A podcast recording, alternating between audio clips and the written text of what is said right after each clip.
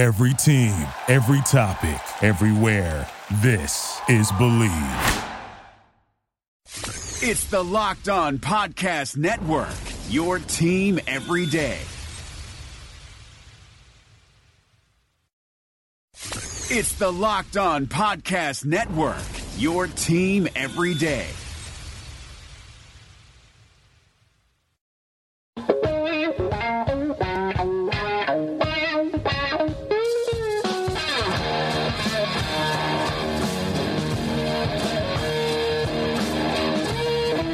What's better than this? Guys, me and dudes here on the Draft Dudes podcast presented by Locked On. It's Joe Marino and Kyle Crabb from the Draft Network, and we are your hosts on this edition of the show. Coming to you live from Indianapolis. Well, not live, but uh, coming to you from Indianapolis. Well, kind of. Yeah, kind of. It's yeah. What, what do we? This is the weirdest scenario we've ever been in to record a podcast. Yeah, this is the hybrid studio recording, on site recording. So here's the deal. I think you guys will appreciate this as you're listening to it. Joe and I are probably sitting, what, 50 yards away from each other right now? My back is to you, so I actually have no idea where you are. Yeah, yeah. So we are, we're in the same room, but uh, we're, we're at the convention center where the NFL Combine Media Room and the hall is. But we're trying to record because after we're done this, we got to go to dinner and then we got content to write. So we're up against the clock for time. So we said, okay, let's go out and put some space between us, and we're recording via Skype on our iPhone or cell phone. So today's episode of the Draft Dudes is sponsored by Skype. Thanks, Skype. Yeah, making it happen, making it happen. Today was fun, man. It was, uh, you know, not first day at the combine. Yeah, my first day at the combine. It was a good time to. Uh, we spent a lot of time in interviews with head coaches, general managers, and uh, as you guys can see on the DraftNetwork.com we, we wrote a lot of pieces reflecting what we learned in those press conferences. And so Kyle and I wanted to kind of take this podcast and talk about some of the key takeaways that we had. And so I guess uh, you and I will just kind of go back and forth and share uh, some of the big takeaways. Yeah, I think that sounds great. So, Joe, um, since this is your first combine, you are queued up first. You have to start. Uh, you know, I, I did the the Ravens presser, and it was Harbaugh and DeCosta back to back. And uh, you know, it was interesting. I've had this idea that the Baltimore Ravens were going to potentially draft a wide receiver in the first round, and it's interesting that Harbaugh, when he was asked about you know building the receivers around Lamar Jackson, he immediately started talking about how unsuccessful Baltimore has been drafting receivers, but then quickly pointed out some of the veterans that they've been able to acquire throughout the years in Derrick Mason, Anquan Boldin, Steve Smith. And it led me to believe that, hey, maybe we need to not think about wide receiver for the for the uh, Ravens in the first round. And yeah, they maybe could draft start, another tight end instead. Well, he was very excited about his two tight ends, but uh, yeah, I mean, think about those veterans and some of those uh, types of pieces that they may go after, just because it sounds like they were kind of. He was kind of like, well, look, we've had a lot more success going after uh, you know veterans, and so uh, maybe maybe it's time to start thinking about that course uh, for the Ravens when it comes to the draft and how they're going to attack this offseason. The uh, the Belichick model, right? And Bill said, "I'm not going to draft wide receivers in the first round anymore. I'm going to let other guys find out who can play, and then I'll trade for them."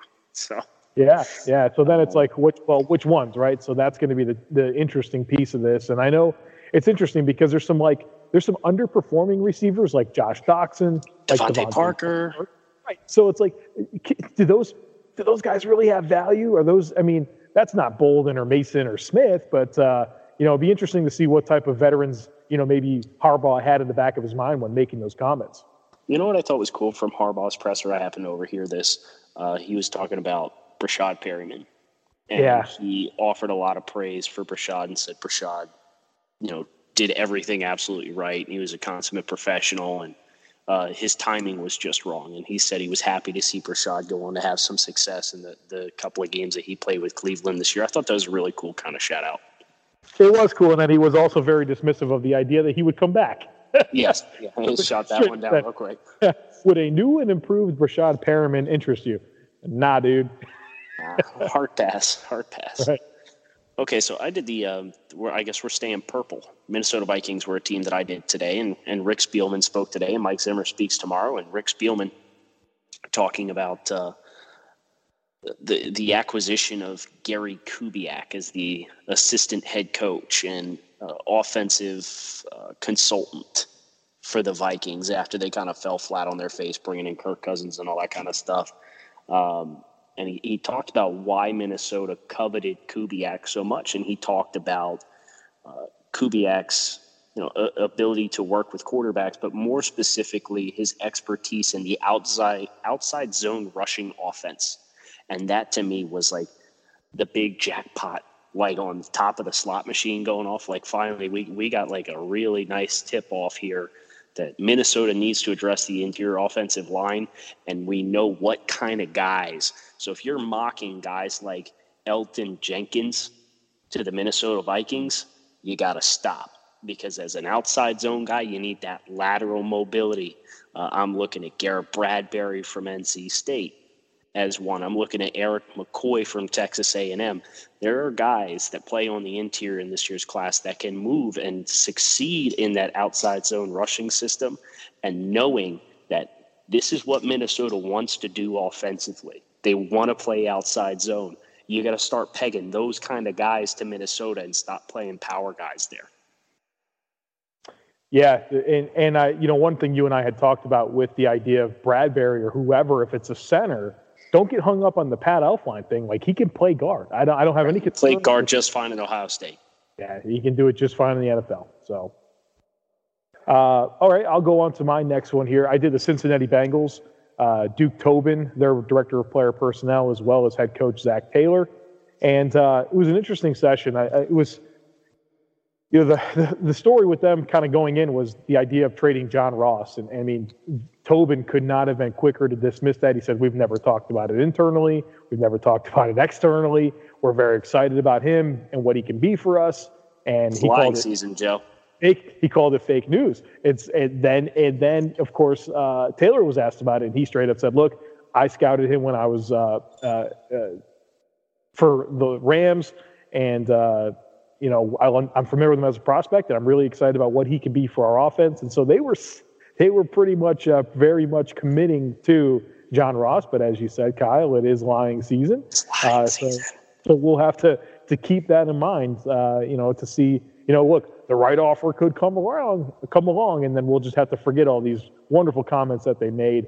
Uh, I guess my other big takeaway from that presser uh, specifically was uh, just how much it seemed to, that they believe in they have this like trio, their big three of Tyler Boyd. Well, it's obviously AJ Green, at least for next year, but they were very high on Tyler Boyd, Joe Mixon, and positive, I would say, about Andy Dalton.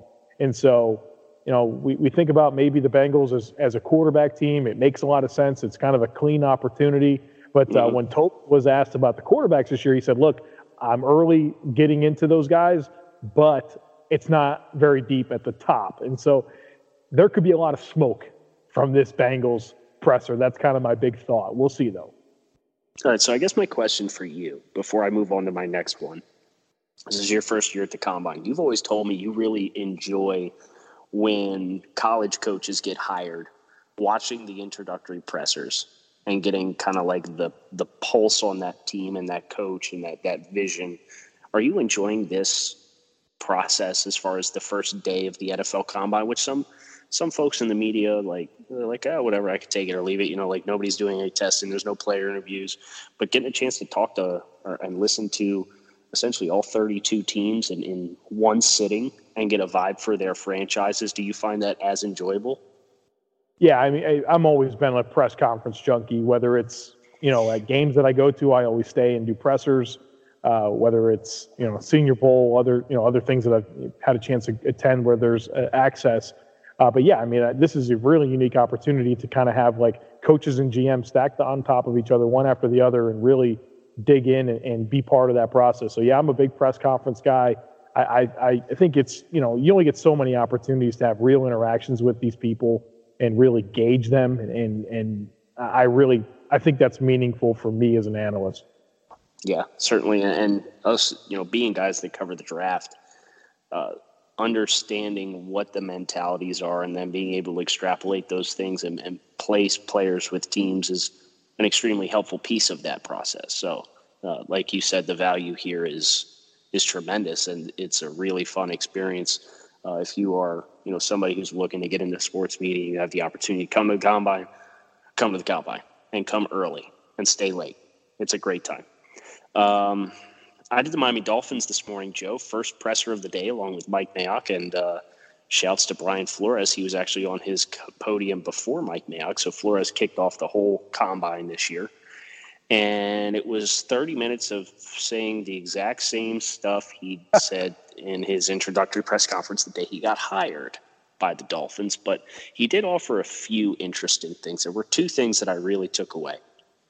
And I, I appreciate it. I said this to you already, but Flores talked about uh, the combine window is very valuable, not just for the 2019 NFL draft, but two or three years down the lo- down the line in this this process right now can establish positive correlations with the, the decision makers have versus players that are going to be going into the league. And if these guys make themselves available, whether that's via trade or they get cut or whatever, and the team had a, a good interview, you know, that that connection is going to stick with these guys. And they have this long term view of this short term process, which I think is well, very smart, you know, because while players and their conditions and situations may change, at the end of the day, there's no such thing as too many data points with these guys.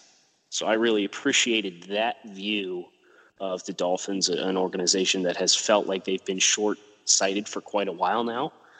And the other thing that stood out for Flores' press conference was he was getting pressed a little bit about, you know, give us some traits. What do you like at a certain position? And, and people asked him about quarterback. And the first thing that he said was mobility. Thought that was interesting.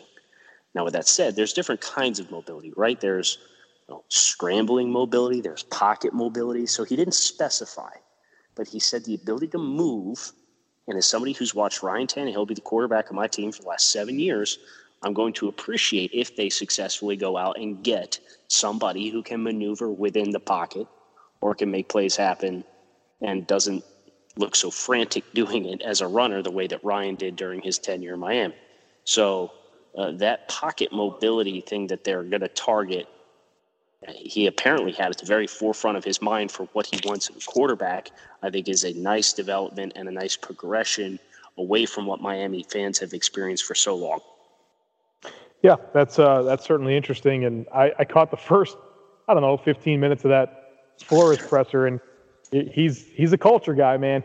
He's he's he's not going to give you much in these pressers, but uh, uh, he wants hard work, hard workers. Yeah, smart football players, smart tough football players who work hard. That's I'm sure he's great the, in the locker room and with players though. Oh, I have no I have no question. I think that's really the appeal with Flores is he understands how to connect with players and, and you know kind of push them.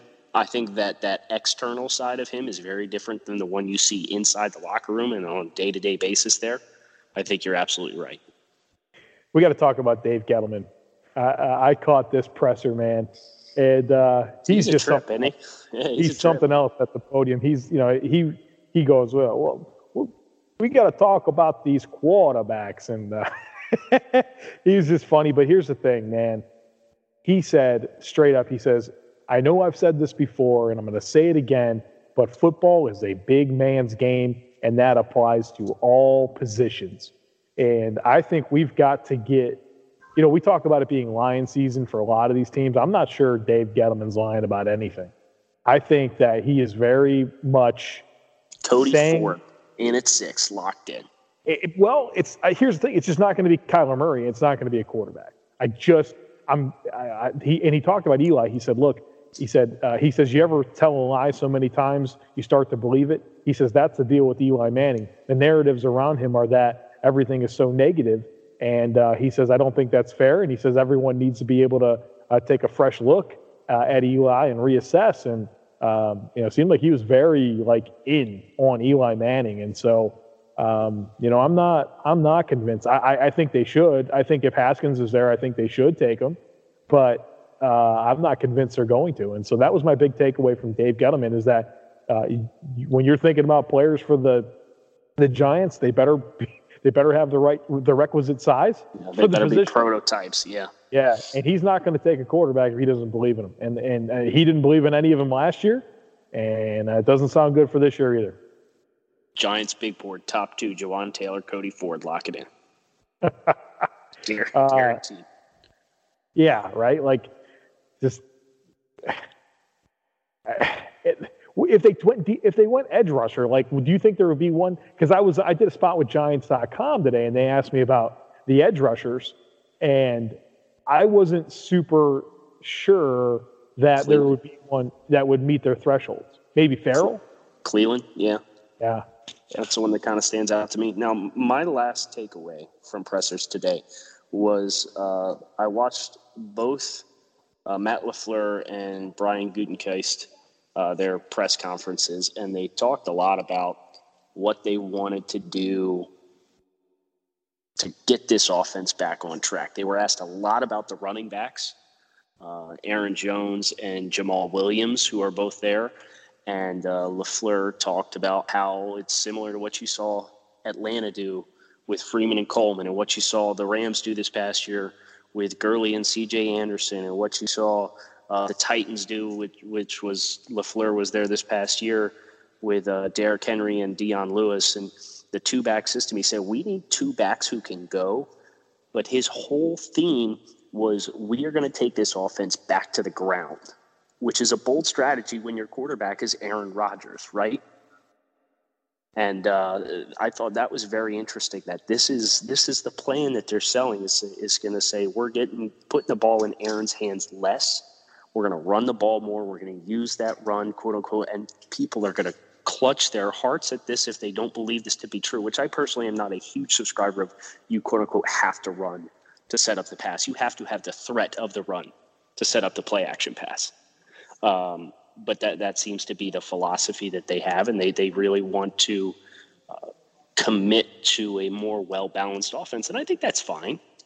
And then uh, Gutekunst came out and was talking about how he's looking forward to seeing what Jimmy Graham can do for them this year, and he had a rebound from stats with the exception of productions versus 2017 with the Seahawks, and his touchdowns went from 10 to two. Um, I would really love to see Noah Fant on this team. I know Hockenson's going to be a popular mock pick, but I don't think Hockenson's going to be there when they're on the clock at that pick. And uh, Noah Fant to Jimmy Graham. Are you talking of, about 12? No, no, no, no. I'm talking like like maybe 29. Right? Okay, that's second. Okay, all right. All right. yeah, that, that second first round pick. I really think that that's a really attractive pairing to put him behind Jimmy Graham, let him kind of learn from a guy who did a lot of those same things as a receiving threat tight end, and then let him run loose. And if you want to pound the ball, hey, that's fine. We got we got Noah Fant running play action scene up the seam. Uh, real quick, last thought I want to give you is I did the um, the Matt Nagy Matt Nagy Chicago Bears presser. And, uh, tape per- renowned tape grinder Matt Nagy. Well, here's you you're hear gonna. This? this? is gonna get. Uh, I've not heard this, but He went on NFL Network and said he needs to keep grinding the tape. Oh, okay, all right. Well, He's stealing my brand. well, that's interesting. You can you should have talked to him about that today. I told him This stay is, away from my brand. this is going to trigger. This is going to be very much away from your brand. This is going to trigger you. Uh, so he was talk. He was he was talking about the uh, like right off the bat, like what uh, they're about the rushing attack, and uh, that they're trying to discover their identity as you know in their run game. And he said one thing that I, I will tell you that uh, the identity of our run game will not be is a workhorse back running the football 20, 25 times a game, specifically talking Jordan- about Jordan. Jordan Howard Howard. Yeah. he said, "Hey, we're just we're trying to figure out how to factor him in." It seems like he was very like up in arms about like what to do with Jordan Howard, and basically said straight up, "We're not going to have a 20, 25 carry a game. God, that's not going to be our identity." Kathleen, you need to trade Jordan Howard somewhere where he will be appropriately appreciated. So that's going to be interesting. I fe- I feel like that's a real possibility. I think it's an absolute possibility. What do you like? He was like in the top three in rushing in the league in the first two years, Yeah, yeah. Thousand yard I mean- rusher his first two seasons in the league. and Was, it's uh, year year. I mean, he's he's in a contract year, right? So like, yeah, year four. you gotta you gotta do something. I mean, Right. And, and odds are you're not going to resign him because you don't know what to do with him. So, I mean, I'd be going up there on the podium and talking up the shit out of Jordan Howard. Yeah, we're going to use Jordan 30 times a game and da da da da. and then see what the, the trade offers get you. Uh, he, that's, I, he I said- would have played that a little differently, but that's okay. he said the opposite. Yep. Well, it's lying season. They're going to give him 30 carries. That's what he's telling folks behind closed doors. Lock it in. Guaranteed. Make sure you guys all lock it in and come on back to the Draft Dudes podcast again tomorrow. Uh, Joe and I, I think we're going to plan ahead. We'll probably have a different microphone situation. So we hope you guys didn't didn't mind the uh, the uh, audio recording today, but we are uh, desperate times and desperate measures and trying to get this out in a timely fashion to all of you. So thank you for carving some time out of your day to listen to the podcast. Come on back. Let us know if there's things you want us to keep an eye out for here at the Combine. We're both here, along with the rest of the draftnetwork.com. That is uh, Joe Marino at the Joe Marino and Kyle Crabbs at Grinding the Tape. Thanks as always. We'll talk to you guys again tomorrow. Thank you for listening to Bleav. You can show support to your host by subscribing to the show and giving us a five star rating on your preferred platform. Check us out at Bleav.com and search for B L E A V on YouTube.